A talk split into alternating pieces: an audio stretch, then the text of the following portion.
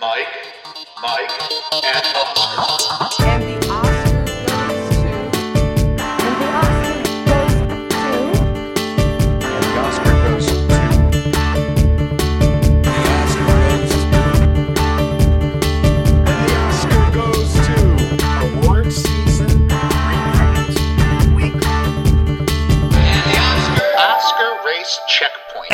back. Welcome once again to another episode of Mike, Mike, and Oscar. Uh, I am your co-host, Mike One. Co-host also Mike is here. Oscar Race Checkpoint News Show. We're recapping the Critics' Choice Awards. We're recapping the DGA noms, the PGA noms. Uh, dealing with an ornery also Mike today as well. Well, yeah, because uh, I brought it on myself, as we've established in uh, in the last half hour of uh, pre-show conversation. I was just going to call it that, and uh, I'm not going to admit to anything. I'm to just grovel when the time comes. I'm just to grovel on my hands and knees uh, because the internet uh, scares me, and you know there are times. Over the last 24 hours, where I thought I could be like, "Hey, I'm Jon Snow standing up to the Bolton Army, and that's going to be me." I'm like, I'm somebody in dumb money. I feel cool, Yeah. because I'm standing up. I'm, I'm speaking truth. You're the cool one. I'm the cool. when you say it like that, it does it doesn't yeah, it doesn't register either. So no, I'm just uh I'm just gonna gonna review an award show with you, which we've been doing now for seven years out of the goodness of our hearts for the love of the game. Um and uh yeah, we'll have some fun uh We'll have some some fun. I I mean, at some at a, at a future date, we'll have some fun again. I the, guess. the Butler Hive might have my co-host a little bit rocked today, and uh, we'll get into as well as our our lack of predicting prowess, I guess we'll call it. Oh, but we'll get into all of it as we have the 29th Critics' Choice Awards to recap, and that's how we will start the show. We're going to sprinkle in. It's kind of the Critics' Choice Awards show is going to be kind of a running theme throughout the entirety of this episode. Do I have that right, Mike?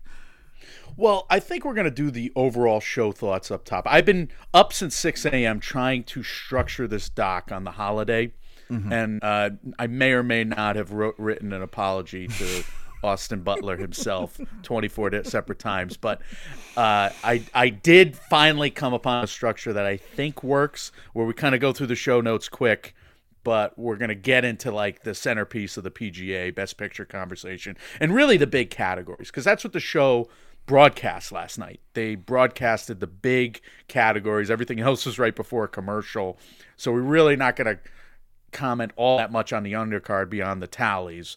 Uh, we'll we'll get into the Annies a little bit later, the animated feature, which is a Yeah. fun category to discuss. And we got some we got some races in certain spots, and we got some categories that we think are sewn up in other spots. But I think there's some good conversations, and it's and it's a good episode to lead into the to the next big one, which is going to be Oscar nom predictions and BAFTA show or BAFTA nom reactions. Uh, that's going to be huge as it is every year. Yeah, that said, I starting off, I thought the Critics' Choice. I, I dread the Critics' Choice most years. I just think it's like I'm not a fan of how it's usually presented. I thought this year's Critics' Choice Award show was so much better than the Golden Globes. It wasn't fun. Like in every area, the production, the host, the jokes, the writing. I thought this outpaced the Golden Globes by miles. we have criticized the CW for years Yeah. On the production value of the show, on the failure of some of the comedy. I think, Mm-hmm. uh, and and as I've learned over the last twelve hours, a failed joke is worse than no joke attempt at all. Let's just put it that way. Uh, but look, Chelsea Handler was very good. She I was thought she very was funny. great, the monologue monologue was funny. It was substantive. Microdose Barbie was funny. Uh, we're here to celebrate celebrate films not shelved for tax write offs. I Mm-hmm. like that. Uh, it's the year of women, but hell no has since been overturned by the Supreme Court. Mm-hmm. Funny and terrifying. Uh, now her her rest of the spiel there wasn't as funny like on average but there were some great laughs in the horniest years of movie and ta television and how she prefers her men old and hot and you know thank you for laughing at that my writers wrote it Yeah, was a taking the great shot at Jo Koy there was a was a big moment. That was hilarious.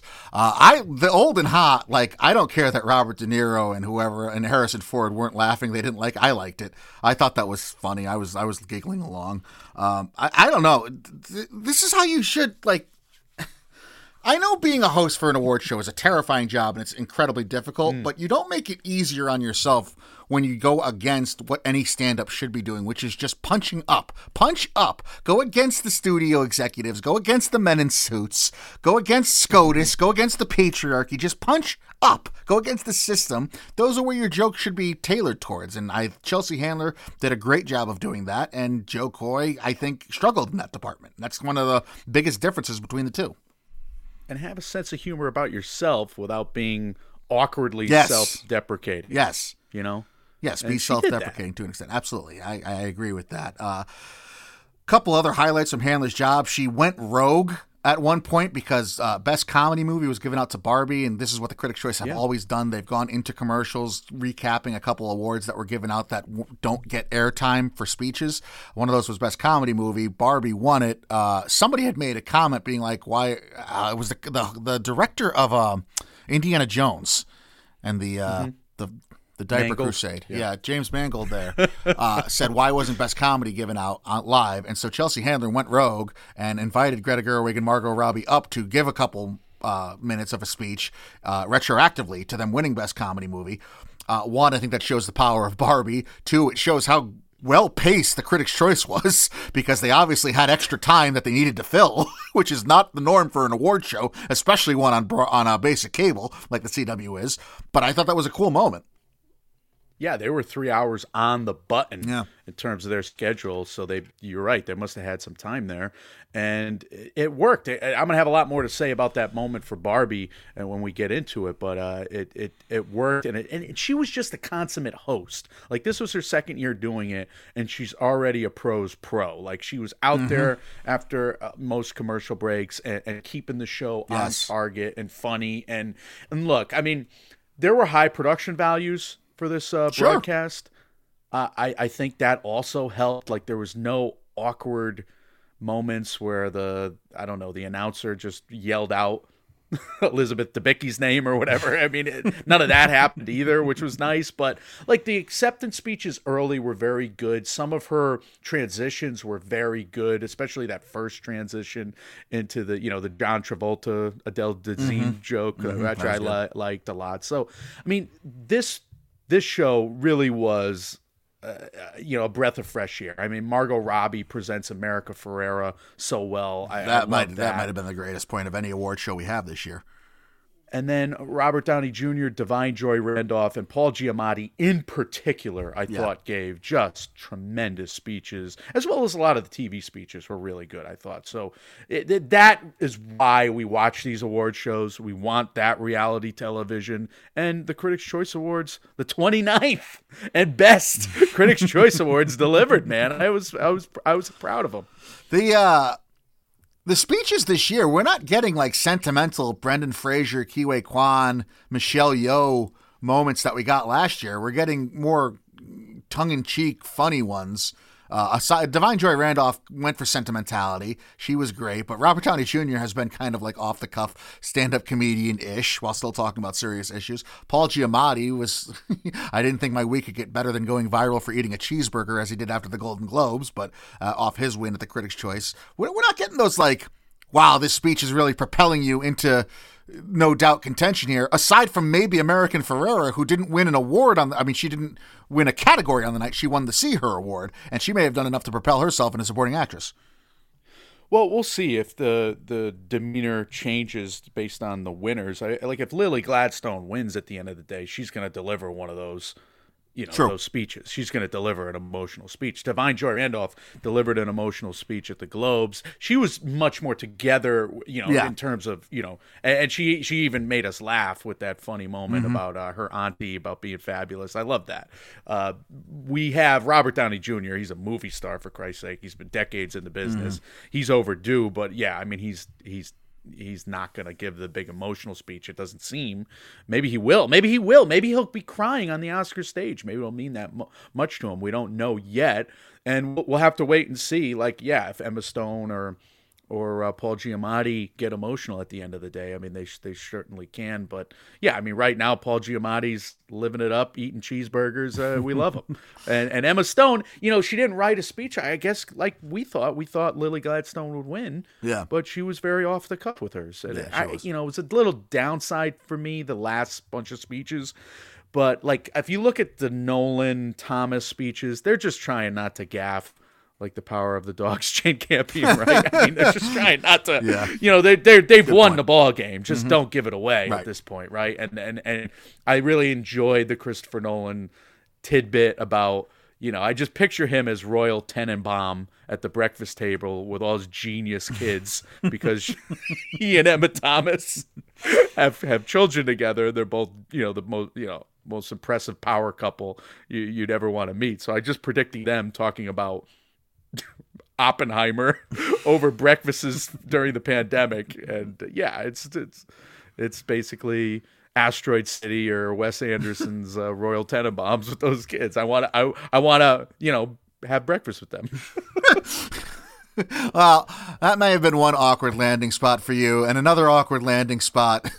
Do you have anything you want to say about Austin Butler, Michael? yeah, in a, in a downside of the evening. I don't know you know this. Arguing about Austin Butler's accent during commercials is uh, it's a, it's just a negative for me uh, overall. like of all the deadly hills in this world to most assuredly die upon. Arguing with Austin Butler fans is not wise, is it? That'll be the words of wisdom today. Uh, and this he keeps happening to me because I'm not a smart person. Like I, and here's the thing: I love Austin Butler. I was his greatest champion last year, as I have been banging the table over the last you know eight hours with you on the text. message. We both loved his performance in Elvis. We wanted him to win the Oscar last year. Uh, Lady Gaga, I was championing her for A Star Is Born, and then she did House of Gucci. Gucci. Uh, Zack Snyder, I was a fan of his ten years ago, and then. You know, ten years happened. Uh, Alita Battle Angel. I wanted it to win VFX the movie has some downsides as I critiqued it. It's it's my role here to critique things. Uh, so I yes, I critiqued Austin Butler's voice, but it's a tired joke. It's an old joke. I'm an old man, and now I deserve, I deserve to be Bo is afraid on Twitter for the rest of probably my life, and it's my own stupid fault. And uh, that's that. I guess. Uh, yeah, I mean, I just that that's what I that's all I will say. There's no but. That's what that's what I need to say right now. I've told you two years ago to let it Mm-hmm. You go. told me so.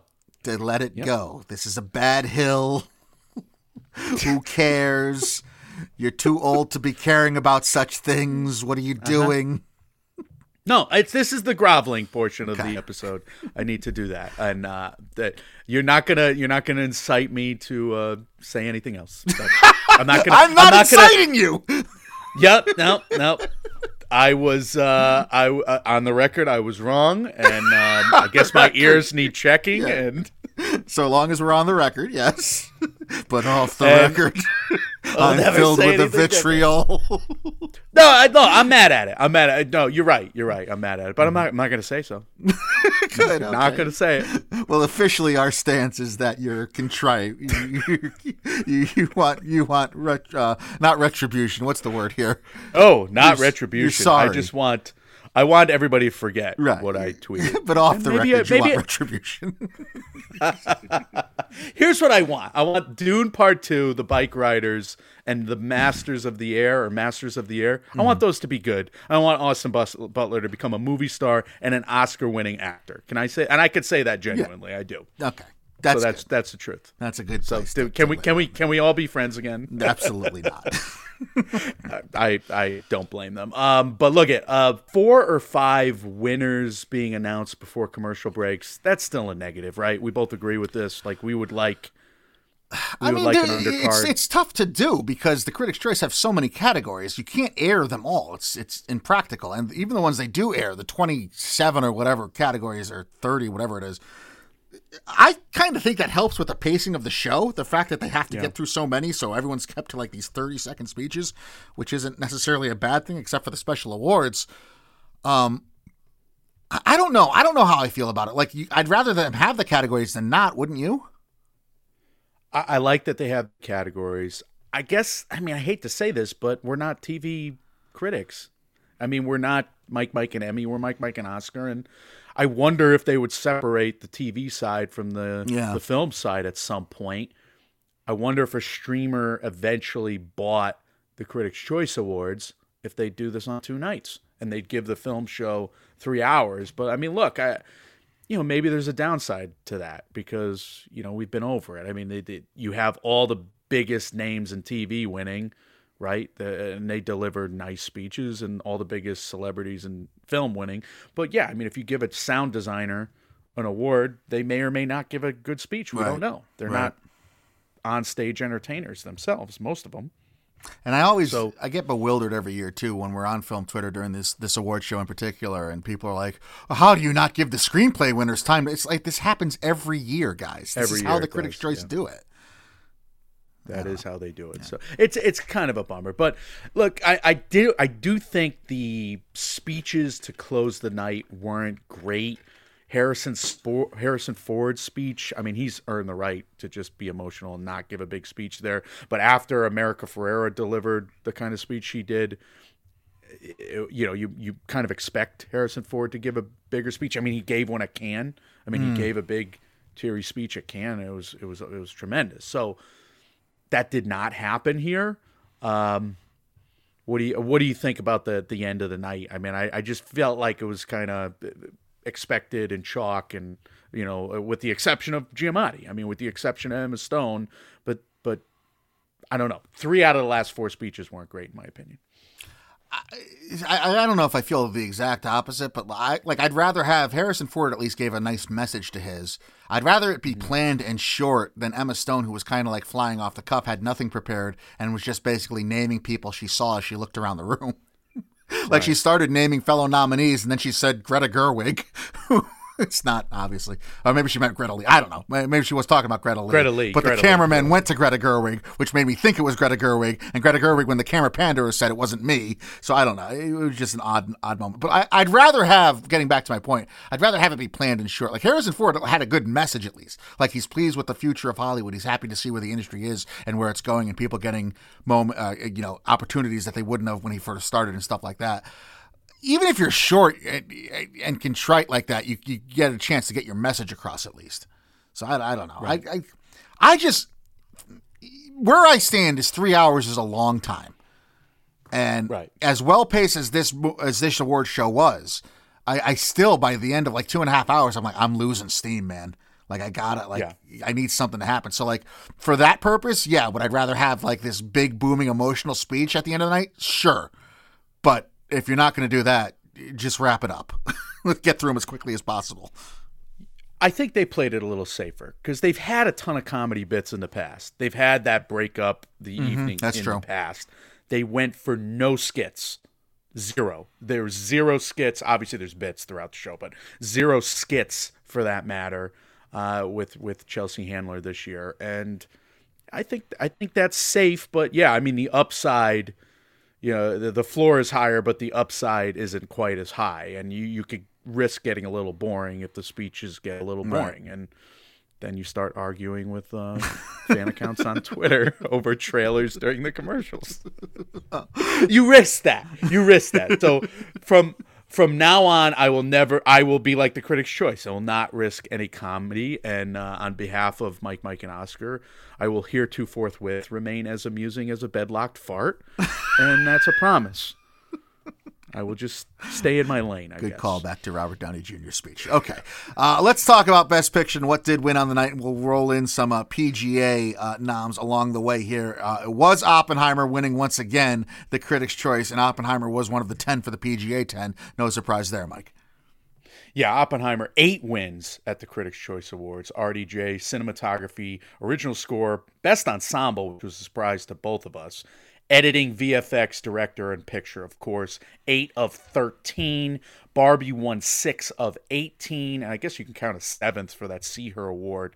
But Barbie won I'm Just Ken, production design, original screenplay, costume design, best comedy, and makeup and hairstyling. Makeup and hairstyling was a surprise. It's not even Oscar shortlisted there.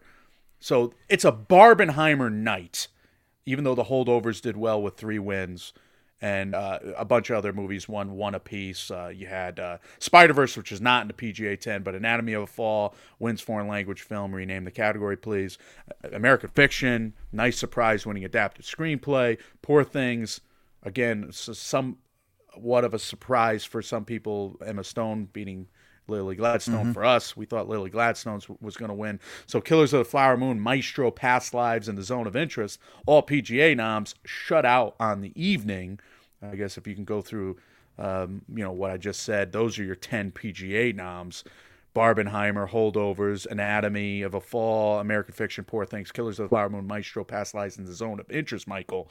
That's our PGA 10, and that PGA 10 is hurtling towards a, a an AMPAS Oscars Best Picture 10, I would say. Yeah, uh, maybe. Well, who who do you think needed this most? Uh, like, obviously, the glaring omission for me for this PGA 10 is the color purple, and I think that's puts a nail in the color purple winning anything major, and may even put a nail into their best picture hopes at the end of the day, depending on what happens at SAG, maybe. I wrote down a lot of stuff about the color purple here. And here's where I stand ultimately. It's just underperformed. Yeah. It made three out of five Oscar shortlists. It did get the two SAG on the SAG noms, which gives it a puncher's chance for Best Picture. It's been in the pundit lists forever, but only two BAFTA long lists for the color purple. Yeah. And it's not showing up on the Guild Awards in terms of resume as you'd want a Best Picture contender to show up. Like it missed production design, ADG, and set decorators, set decorators Society of America. Even though Clayton has it number eight for his production design chances, and and it's probably not going to get nominated there if it didn't get the guild. Now who knows? Maybe eligibility wise, the production designers are not in the guild. I don't I don't know, but costume design guild, not there. It's not there, even though Feinberg has color purple number four in costumes. Mm-hmm. Obviously, was going to miss DGA. Okay, we understand that. And and in film editing, where a lot of pundits think color purple has a chance, at least a puncher's chance, the Ace Eddies don't even get nominations out until the 25th of January. That's two days after after the Oscar noms announcement.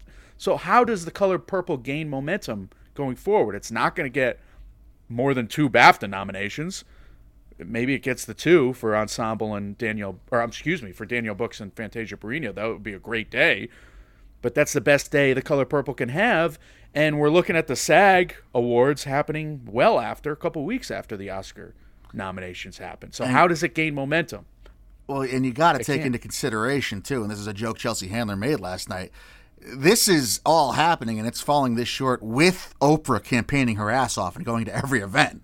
You know, I mean, Oprah helps. the fact fact that you're seeing Oprah on the CW is how much she believes in the the movie is what Chelsea Handler's joke was on the Critics' Choice stage. But I mean, Oprah's of course she helps, but I mean, she's doing as much as she can right now, and it's still falling this short. Oprah helps, and she may help a lot because she was a presence beginning, middle, and end, and I did write that down. It's just how much can she? And the fact that this box office has not had legs, it's still under. Is it still under sixty million? Last I checked, it, ca- it had a great opening day. Yeah. and then people stopped showing up for the Color Purple at the box office. It's only at sixty million. It's like a 100 million dollar budget. Yeah. Like that's a that's a money loser, unfortunately, and it's a good movie. It delivers the goods. I reviewed it very well a couple weeks ago. So the color purple, it just does not look like a best picture nominee right now, but who the heck knows? I mean, it's a it's a hard 10. It's got a puncher's chance, I think, but I'm just looking where it could have momentum. I I, I tend to think, I mean, we'll we'll readjust after the BAFTA noms happen because you could see all of us strangers get into the BAFTA 5, right, Mike? That would yeah, change our yeah. calculus. Yeah, and I think I think we're both expecting that to have a good quote unquote home game at the BAFTAs, all of us strangers. Um, so the color purple not in the PGA 10. Two international features do make the PGA 10. Anatomy of a Fall, it's got to be in the best picture category now. It has to be. I feel a lot better now, and I especially feel better since a lot of our pundits that we, you know, pay homage to as much as we can, they have Anatomy of a Fall much more sturdy than I've been fearing. Like Anatomy of a Fall is like seven or six. Yeah, and you refuse even at our our seventy five percent accurate Oscars show, where I'm just going to brag, I ended up picking nine of the eventual PGA ten, no big deal. You didn't pick Anatomy of a Fall strictly because it won at Cannes, and you're like, I just don't trust the Cannes winner, even though they came around last year with uh, uh, Ruben Ostlund. Why can't I think of the name of it? Triangle of Sadness. Yeah, Triangle of Sadness. And you you were kind of resistant because of the Cannes success of Anatomy of a Fall. You still you you haven't trusted that all year to be in the Best Picture category. Is what I'm saying. I love the movie, and maybe it's a reverse jinx thing with me. But you're right. Even going back to Cannes before I lo- knew I loved the movie, I uh, I don't know. I just for whatever reason, you know, you it, it's the Titane effect. in a way, you know, so you get burned once before, and I was I had my hopes up for Titane, I guess, and no, I but look at uh, on behalf of the entire production team here at Mike, Mike, and Oscar, I do want to congratulate you uh, for your your prediction you. Yes, at our way too early prediction show. Nine out of the ten PGA. I'm great at really good. predicting the farther away we. I mean, that's not a that's not a bit. That's just that's the truth. But you we wrote, get to award shows. I'm terrible at predicting. We get farther away from them. I'm great. but you wrote about me being obstinate about this Anatomy of a Fall pick and the Cannes winner. But if I may toot my own horn, I have had uh, a tremendous run here, uh, and I've done a tremendous job, better than good, at being obstinate. Uh, and uh, I'll continue to strive. And my promise to you, dear listener, is I will continue to be as obstinate as I can. So who's vulnerable then in Best Picture? Like Feinberg and Clayton both have Maestro dropping down their list. Maestro dropped to Feinberg's eight. Maestro dropped to Clayton's nine. I would wonder if even if it's dropping, if it's to fall out though. Like it got PGA after all. It's shown up pretty much everywhere. Maestro. So yeah, I mean the the zone of interest was Well, yeah, the- and that's what I was. Is zone of interest like obviously? I would say that's one of the big winners here. But is this even enough to get zone of interest into the best picture field?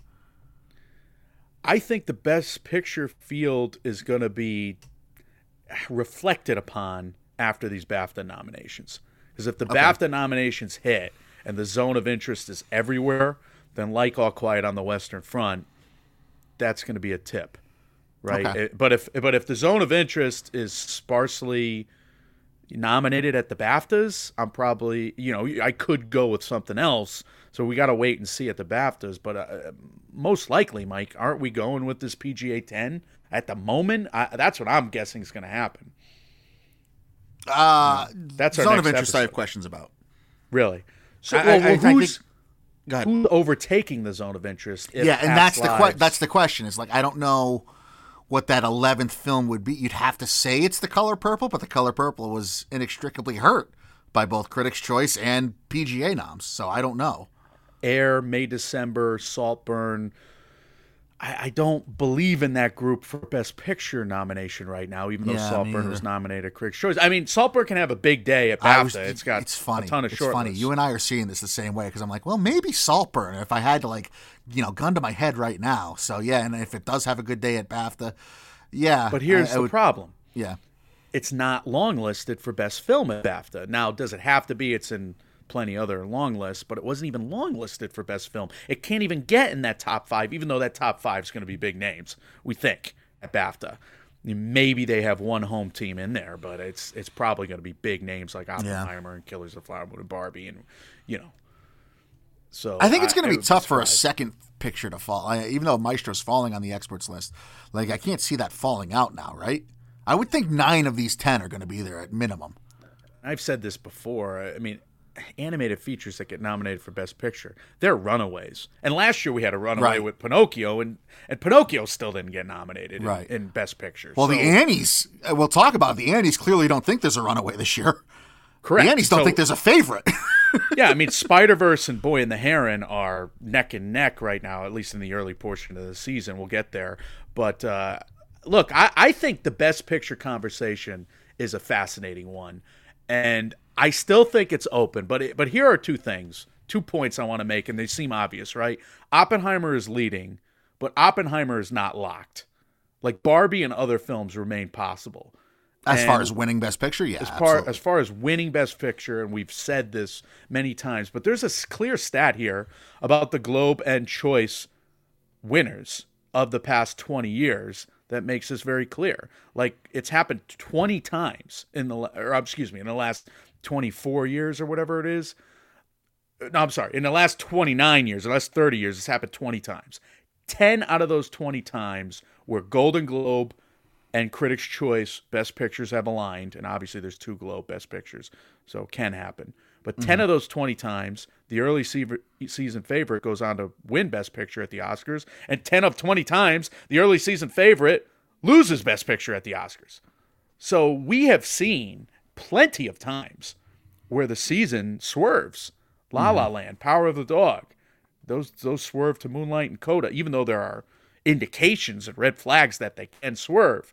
But we have seen it going all the way back. Sense and Sensibility, Saving Private Ryan. I mean, that happens plenty of times, but it also sweeps plenty of times.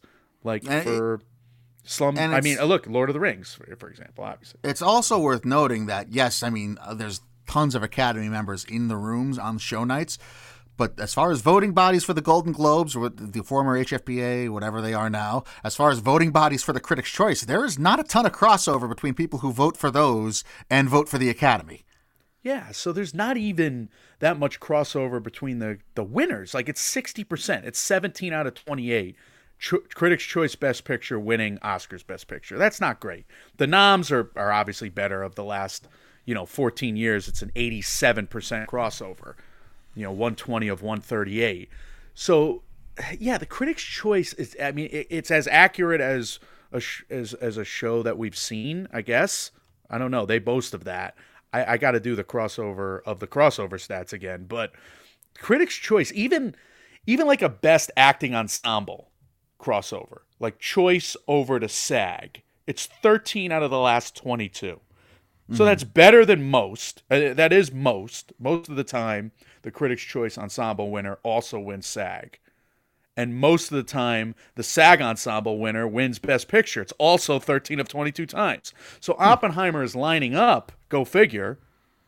Oppenheimer is lining up as a probability, but 9 of 22 is a big variance. Like you could get out like I mean that's you you could win. I mean there's plenty of variance. There's plenty of plenty of room to to wiggle here. I mean if we look at Barbie Barbie has a path. It, it's one it's won something at the first several major award shows. The Gothams, it, it won a tribute.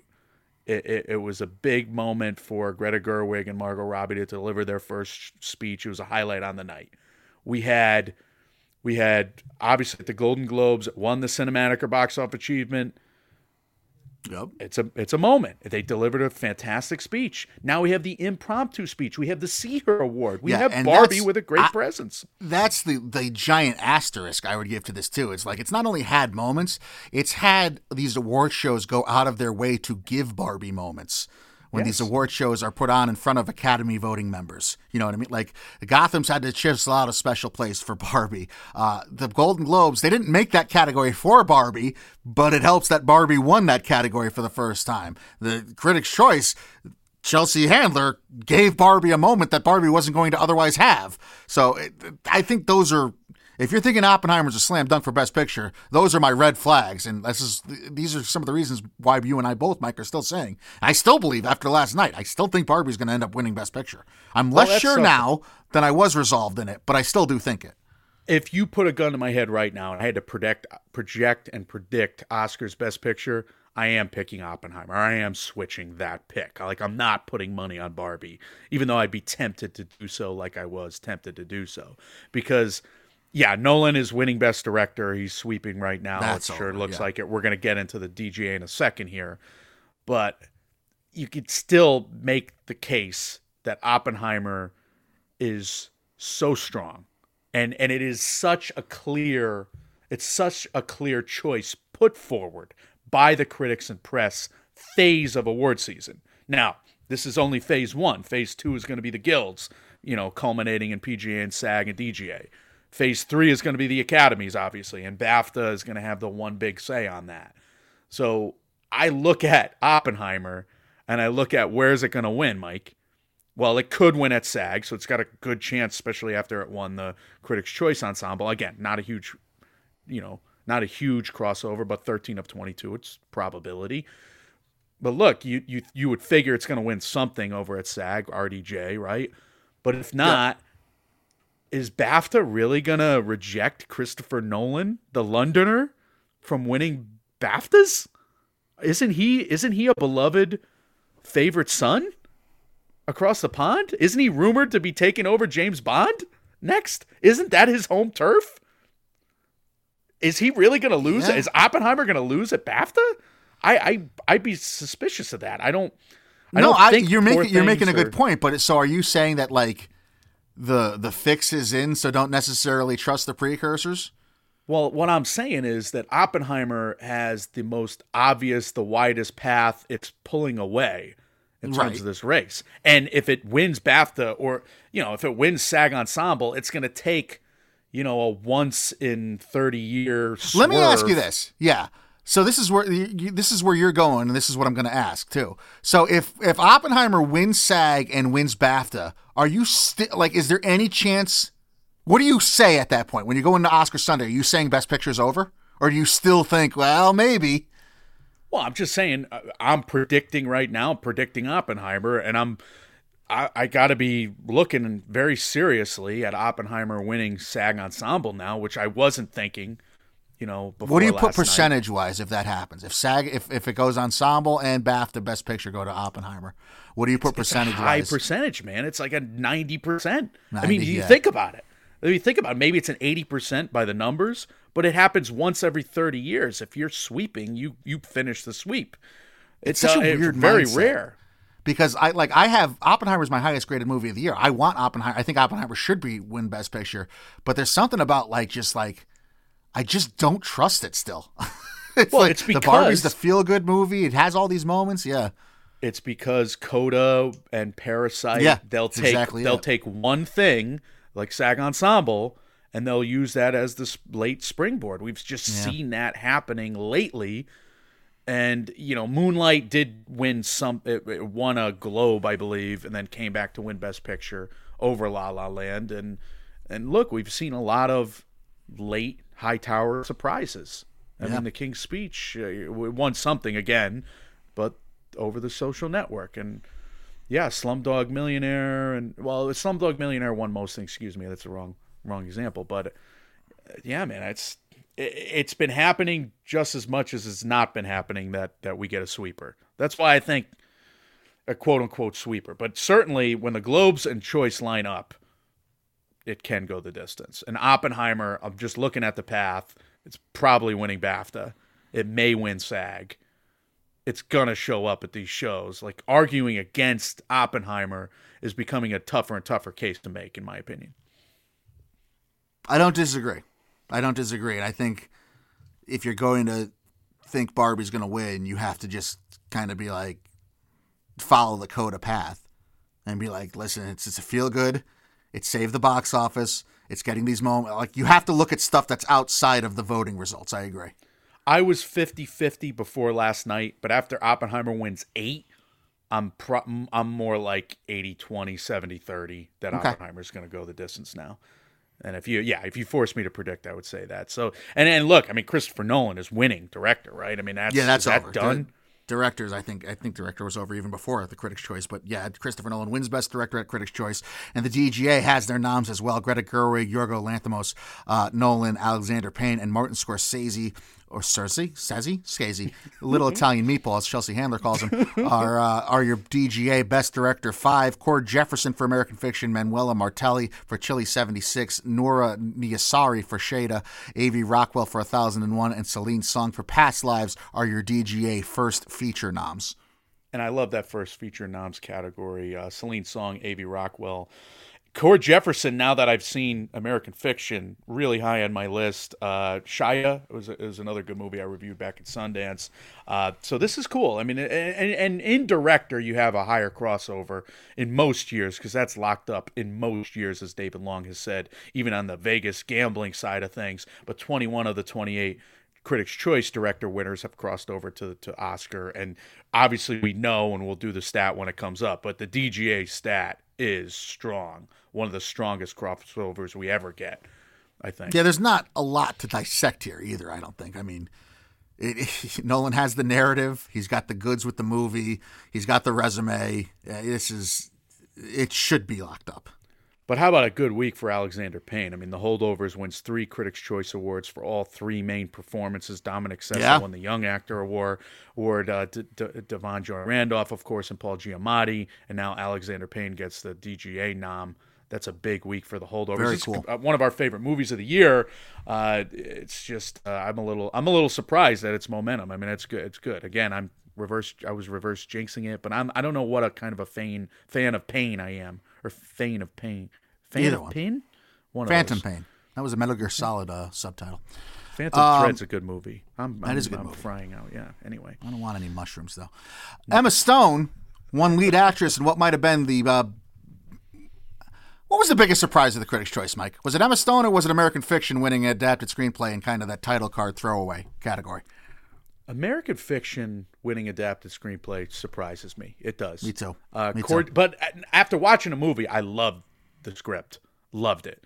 So I'm not surprised after seeing the movie. But before seeing the movie, I mean, you have such huge names, and you wonder if Christopher Nolan's just going to triple up, you know, and win all three of the composition awards there. But no, I, I, I actually, it actually makes sense. The Oppenheimer screenplay is not why I loved Oppenheimer. It's not that, it's not a Sorkin esque screenplay for me or a Charlie Kaufman esque screenplay. It doesn't, I mean, it, it's good. Don't get me wrong. It's, but it's just not the draw for me. Like the directing's the draw, the editing, the music, the.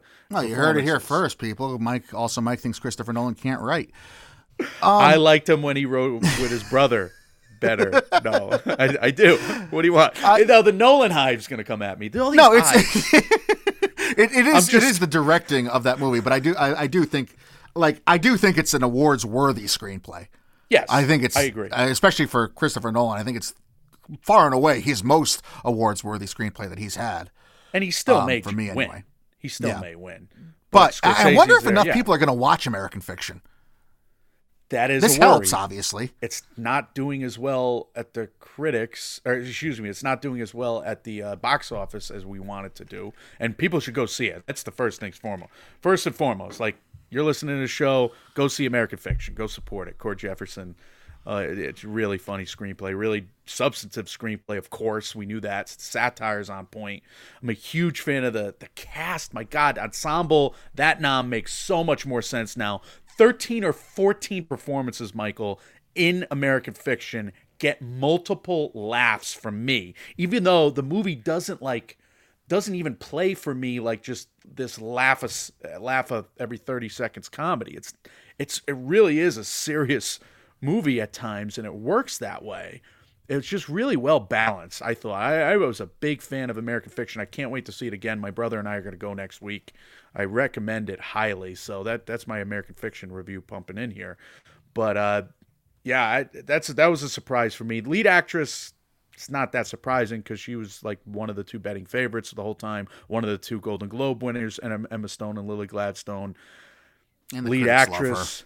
Lead actress is a coin flip though, from Critics' Choice to Oscar. Fourteen of twenty-eight years, it crosses over. I mean, the nominations are good. It's an eighty-nine percent on the last thirteen-year crossover, but winners This happens all so the much. time too. I mean, not all the time, but I mean, it's like remember Ethan Hawke first reformed year. He wins every Critics Circle Award, and he doesn't even like. He not only doesn't win at the Critics Choice Awards, but he loses to a guy who loses to a guy at the Oscars. It's sixty-seven percent for the, the for the actor side of things. Nineteen of twenty-eight. So it's it's it's not a, a stat that goes the distance. Yeah, I mean, all the time. It's most of the time, sure. It's just we, we we got a lot to see yet. SAG and BAFTA go different way, and then the races. yeah. If SAG goes Emma Emma Stone, I'll that'll I'll raise my eyebrow a lot. and it could still happen for the supporting categories too, even though they look. Again, they look like Uh, no, it can't.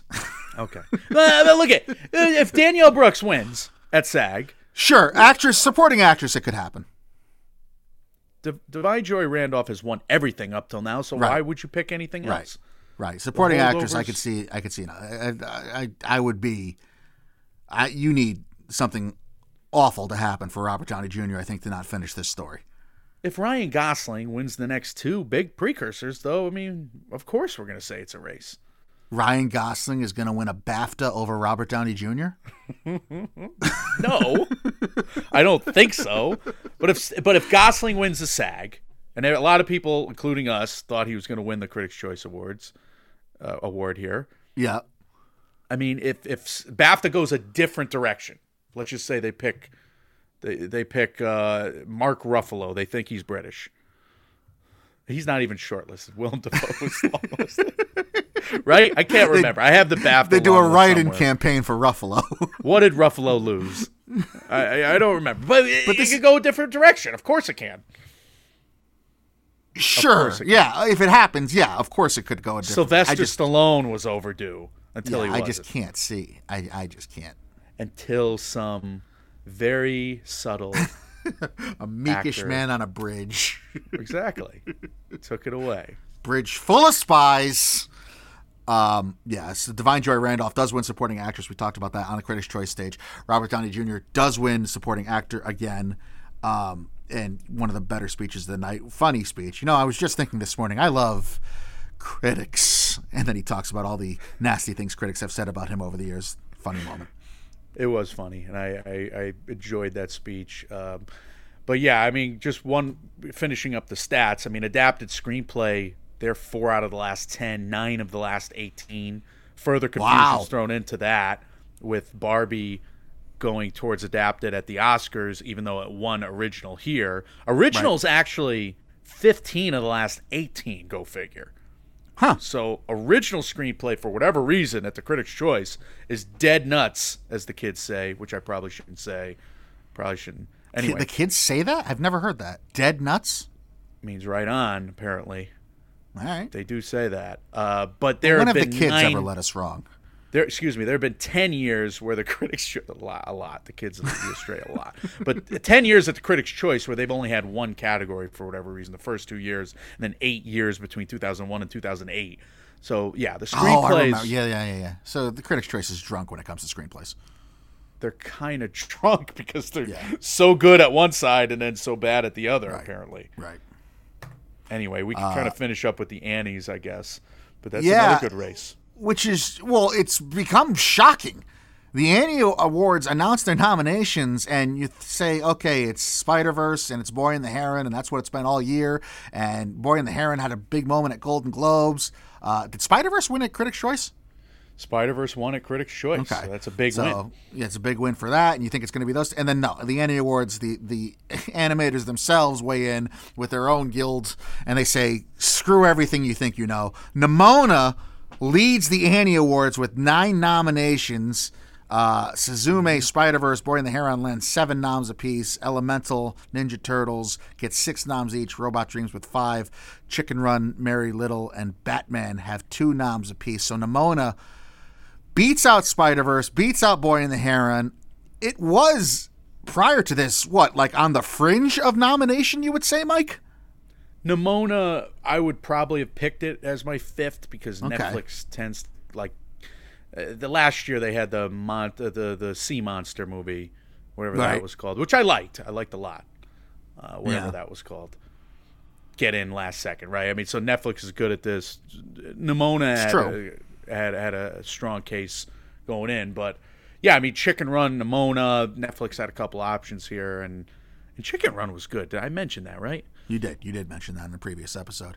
Uh, just as a means of where Nimona was prior to these Annie Award nominations being announced, of the 18 Gold Derby experts who had yet to update their predictions since January 8th, only six of them, or a third of that field, had Nimona in their animated feature predicted five for the Oscars. You would have to think that story is going to change because since the animated feature Oscar debuted at the 2001 Academy Awards show, there's only been four instances where the Annie Awards nomination leader failed to reach the animated feature field at the Oscars, and each of those four occasions was a case where the Annie Awards uh, leader, Annie Award nom leader, was at least tied with another movie or two which did make the animated feature field at the Oscars. So there has never been one movie which has led the Annie Awards in noms that failed to make the Oscar nomination field for animated feature. If you have a single movie leading the nominations at the Annie Awards, that movie has always made the Oscars field for animated feature. and here's another point. You you just ran a beautiful stat there, but kids may just love that movie. My I've niece is obsessed with it. I've heard from a lot of people. Yeah, oh, there you go. I think I think it's a huge hit on Netflix, and I think, I think she went as Academy Nimona for Halloween, as a matter of fact. If Academy members have children that absolutely Mm-hmm. love that movie, that continue to love that movie, I mean, pe- the, the Academy members are people too. They might be watching this movie quite a bit, and Sure. it has a great setup. Oh my god! I mean, I, I'm not a huge fan of the ending as much of Nimona. I still give it a solid grade, but it's just yeah, it's a it, it's a movie that the kids absolutely love, and not that this category has to be a kids movies. I mean, my favorite movie of the year is an animated film, Spider Verse. A lot of people have their favorite movies of the year. David Ehrlich, The Boy and the Heron. So yeah, I mean, it's been a great decade for animation, a great year for it, and it's going to be a great race going forward. But yeah, Nimona has the kids support. Christ, it seems Yeah. it's a huge hit. Also, my niece's two favorite movies are Nimona and uh, Five Nights at Freddy's. Very eclectic taste for a seven-year-old. Do you think if you were born in this, this- you know, at the if you were your niece's age, would you have the same two favorite movies? What would be your two favorite movies this year if you were? The house that Jack built. Uh, I don't know. Come on, I put you on the spot there. if Poor I was Things. a kid growing up now, I yeah, poor things. Definitely poor things. That says a lot about you. Uh, and and the Masters of the Air. I think um, you all need to make sure you watch the Masters of the Air or Masters of the Air. Excuse me, if I can get the title right. Uh-huh. Very uh, good. on, on Apple TV Plus very soon to support um, the greatest living thespian on the planet, whose voice is voice is just music to everyone's ears.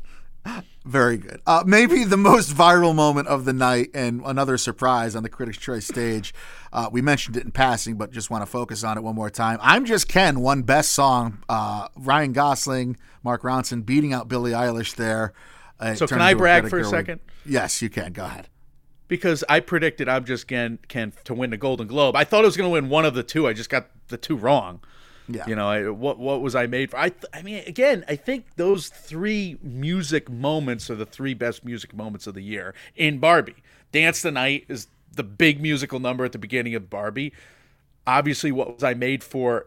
Through line is huge for that character. It's in the middle of the movie and it's at the end. And I'm just Ken is like Greta Gerwig said, or excuse me, like the the guys up there said. It's an 18 minute song featured in the movie. It is the finale. I, I really want him to perform it on the Oscar stage. Uh, yeah, this is another category I don't think is quite over yet. I would not be surprised to see I'm Just Ken end up winning the Oscar. Oh, don't you think that now? I said that two weeks ago, even though you said what was I made for was done. She was she won. She Yeah, should. but now you. I just, no, I, I've always said there's there's there could be resistance to her winning a second Oscar at such a young age. But Hmm. No, then I- again, does does Ryan Gosling get his first for original song? Does that happen? I don't. I don't think he's winning a trophy for that. I think You don't think he's, so? He sang it, but those those guys wrote it. Again, it's Wyatt and uh, forgive me. Ronson. Yeah, those they get the trophy. Hmm. Ryan Gosling can sing it at the Oscars, but Oh, those boy, guys can get he. speech. Boy, howdy, can he sing it? Um, he had the viral moment of the night when that when I'm Just Ken was announced. He looked very baffled and confused. It was funny. It, it, it was good. It- he, he's again staying in the conversation though. So Yeah. that's why I don't think it's out, it's out of the realm that he could win one of these supporting actors at some point. He's in the second strongest movie. The problem is, again, the problem for Barbie is that it's going against Oppenheimer. That's the problem. I would I would feel much better about a Barbie pick for a lot of categories if it wasn't going head to head with Oppenheimer. Like Clayton Davis said on the red carpet last night, Barbie won the box office, but Oppenheimer can win the trophies. Hmm. There you go. Uh, Barbie's still going to win a ton of trophies too, though. Yes, it it doesn't will. seem like it. Yes, it will. It's a Barbenheimer Oscars. It looks like. which is wild considering both those movies came out. It was such a movement. They came out the same day. Crazy. Uh, anyway, that is your recap of the Critics' Choice Award Show, the DGA noms, the PGA noms, the Annie noms. It's getting to be that time of year where all we do is speak in letters. Uh, and what are those things called? What are you? Con- not contractions, acronyms. There you go. Scuba.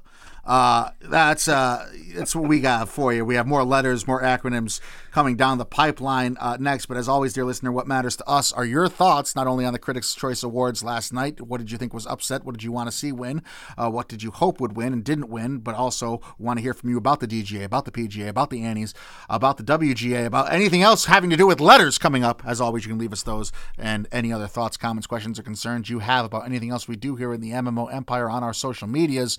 We are Mike, Mike, and Oscar on Facebook and Instagram at MM and Oscar on Twitter or X, Mike, Mike, and Oscar at gmail.com, .com, and on Reddit. We are available wherever you do hear podcasts. And if you're listening to us on either the Apple Podcast or Spotify app, if you appreciate what we do here, if you wouldn't mind leaving us a five star review, those help us out immensely. Uh, thank you to everyone who has done so thus far. And I'd like to remind everyone that also Mike apologized this episode.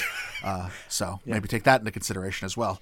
Please, please, please, please consider my apology. Mike, tell the good people what's coming next. And let's have some words of wisdom to end on.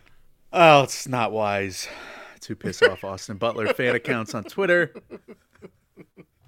I'll just leave it there. And uh, what's coming next is a uh, a big show. It's it's been lining up over the last few years where the BAFTA nom reaction show is also the Oscar nom prediction show for the two of us.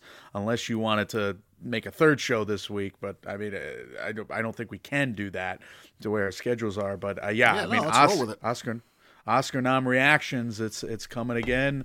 Uh, after that, I mean, we're gonna have Oscar nomination morning, the uh, the Tuesday, January twenty third. Now that I've gotten that date straight, it's kind of an important one.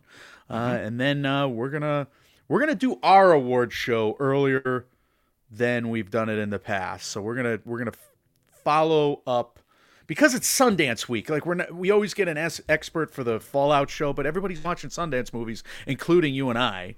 So hmm. I'm just gonna, or including I. Well, said you, not yeah, not me. No, I, You, you I, I can't. I refuse. Anyway, I'm gonna be watching some Sundance movies. If I if I watch one and it's bad, I will throw my laptop through a wall. Well, you you you're gonna watch bad movies, and you're gonna watch good movies. You're gonna When you- when you-